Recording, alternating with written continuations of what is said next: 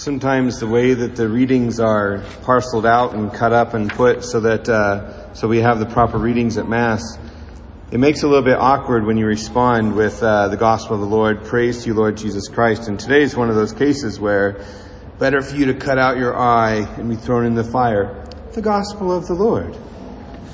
Or there's other times in the old testament where it's just like they get done killing all these people and it's just like the word of the lord.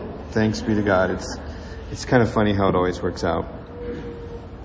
Today, I think it's important for us, in order to get a full understanding or a better understanding of how we interpret Scripture uh, based on what we hear in our, our gospel today.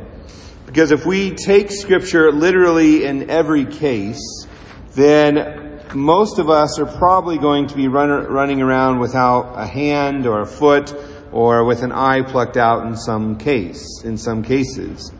And so we have to have this good understanding, as I spoke a few weeks ago about what tradition is and how it's handed down. It's good for us to understand how we read and how we interpret sacred scripture. So there's three criteria under which we understand and how we interpret uh, sacred scripture with the help of the Holy Spirit. Number one, it must be read with attention to the content and unity of the whole scripture. So it can't just, we can't just take one verse and pull that out and base our entire faith off of that one verse. We have to read the entirety, the entire uh, scriptures in the unity and, and with the same content and unity of all of it. It must be read within the living tradition of the church. In many ways, the scriptures came out of the tradition of the church, and so we read the scripture in unity with the tradition, what has been handed down to us through the ages. And thirdly, it must be read with attention to the analogy of faith. That is, the inner harmony which exists among the truths of the faith themselves.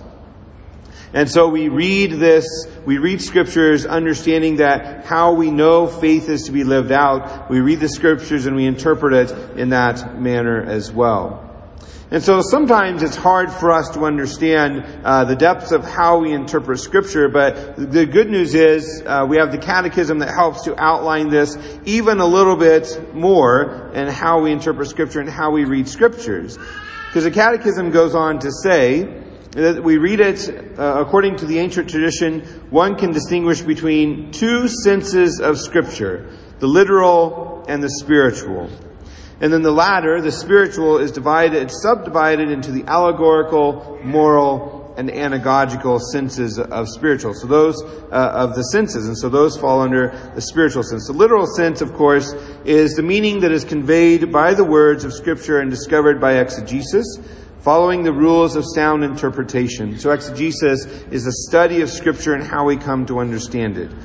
All other senses of sacred Scripture then are actually based off of that literal sense, how we understand it according to, to those three criteria that we gave earlier.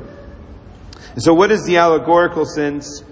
Well, we can the allegorical sense is how we acquire a more profound understanding of the events recognizing their significance in Christ. Thus, the crossing of the Red Sea is a sign or type of Christ's victory and also of Christian baptism. So these events in scripture give us allegory and point, point us always towards Christ. The moral sense reported in scripture ought to lead us to act according to the way that Christ asks us to act. Or as St. Paul says, all scriptures are for our instruction, instruction. And then the anagogical sense uh, which means actually leading, we, re- we view the realities and events in terms of their eternal significance, leading us toward our true homeland. Thus, the church on earth is a sign of the heavenly Jerusalem. So everything that we read in the scriptures ought to be pointing us to eternal life and pointing us how to live through the moral sense and through the allegorical sense in order to lead us to eternal life. So having this basic understanding of the criteria of, of interpreting scripture, it's better, it's easier for us to understand what Christ is saying in the gospel today. Because we read the scriptures literarily, not, not necessarily literally. There's certain things we take literally, but we read it literarily and we can determine through the understanding, through these criteria of, of the inspiration of scripture, of what is read literally, what is read literarily, and so that we understand that what Christ is saying in the gospel today is hyperbole. He's not actually telling us to cut off our hands, our feet, and plucking out our eyes. But I do believe that the scripture that Christ, that we are given today for our meditation is good for us to dive into a little bit deeper. And in a particular way, I want to look at our hands, our feet, and our eyes. If we think about our hands, our hands and our feet and our eyes, they all can help us to do good and to fulfill God's will in our lives. But also, each of them also can lead us into sin. And so if we take our hands, for instance, our hands are meant to be there to serve. Our hands are meant to be there to extend a helping hand. Our hands are meant to help the poor, to give, to give a hand to, to someone who has less than us. And so our hands are there to do good. But often, but what can also happen is we can take our hands and we can do evil. We can use them to hit someone. We can use them to murder someone. We can use them to sin against ourselves. We can use them to cause harm to others. And so we have this, we have this idea that Jesus is telling us that if there's something in our life that is causing us to sin, then we have to cut it and root it out of our life. Secondly, our feet. We can use our feet to take us to Mass. We can use our feet to go and walk amongst the poor. We can use our feet to travel to other countries to work with the less fortunate. But we can also use our feet to lead us away from God. Our feet can lead us into homes that are not good for us, and we know that every time that we go there, we fall into sin. We, our feet can lead us into other places, into, into friendships that actually lead us farther away from God. Psalm number one kind of helps explain this to us a little bit more.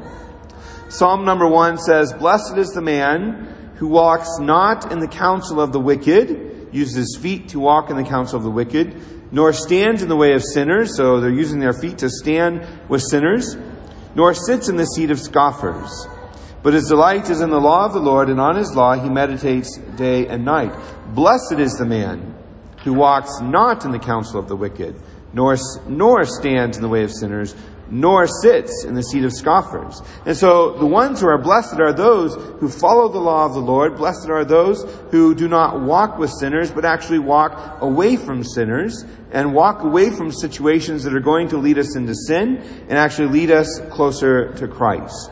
I love that Psalm, Psalm number one, which sets up the entirety of the rest of the Psalms, understanding that the law of the, the law of God is there to help us and lead us to eternal life. And so it's a great opportunity for meditation upon our life and even a way for us to e- examine our conscience in many ways as well. Thirdly, the eyes. The eyes we can use, we often talk about the eyes being the gateway to the soul. So when we are conversing with other people, that we look them into the eyes.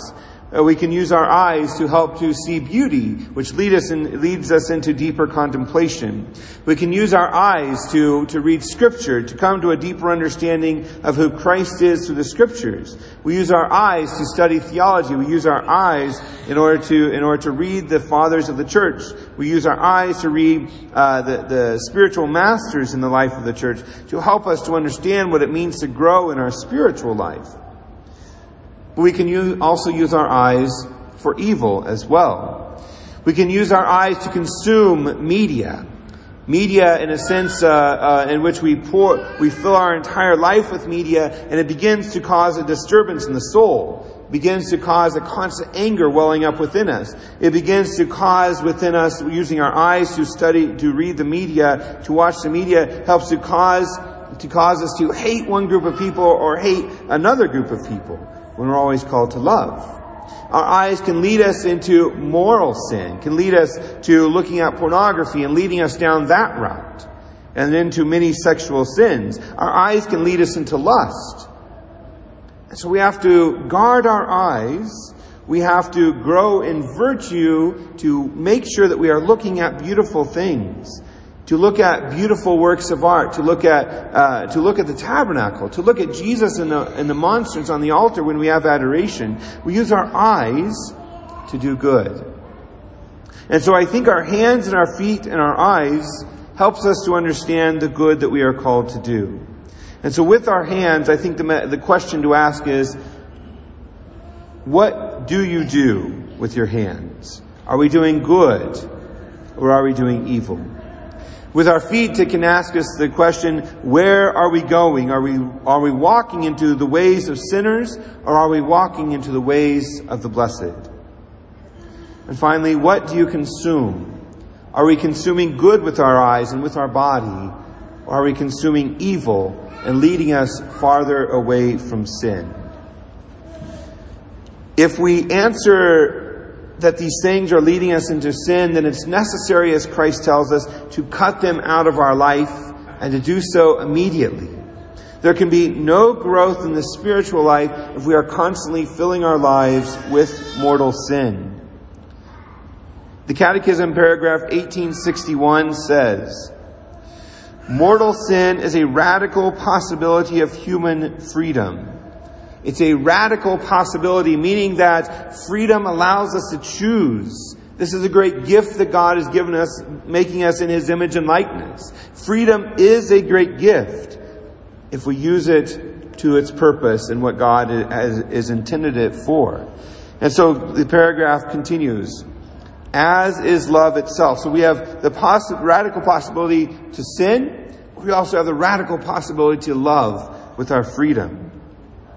Mortal sin results in the loss of charity and privation of sanctifying grace. That is the state of grace.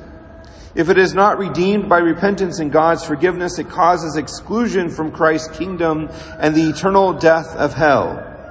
For our freedom has the power to make choices forever with no turning back. However, although we can judge that an act is in, is in itself a grave offense, we must entrust judgment of persons to the justice and mercy of God.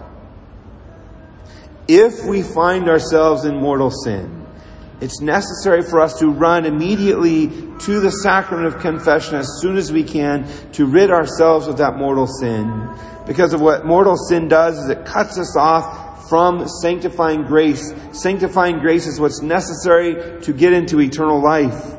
Sanctifying grace is the purification of our soul so we are made ready for eternal life. Mortal sin takes us out of that grace. So we must run to confession to be placed back into that grace. Sin must be cut out of our life. And so let us make that effort to cut mortal sin out of our life so we may always walk in the ways of the Lord, that we always fulfill the true freedom that Christ has called us to.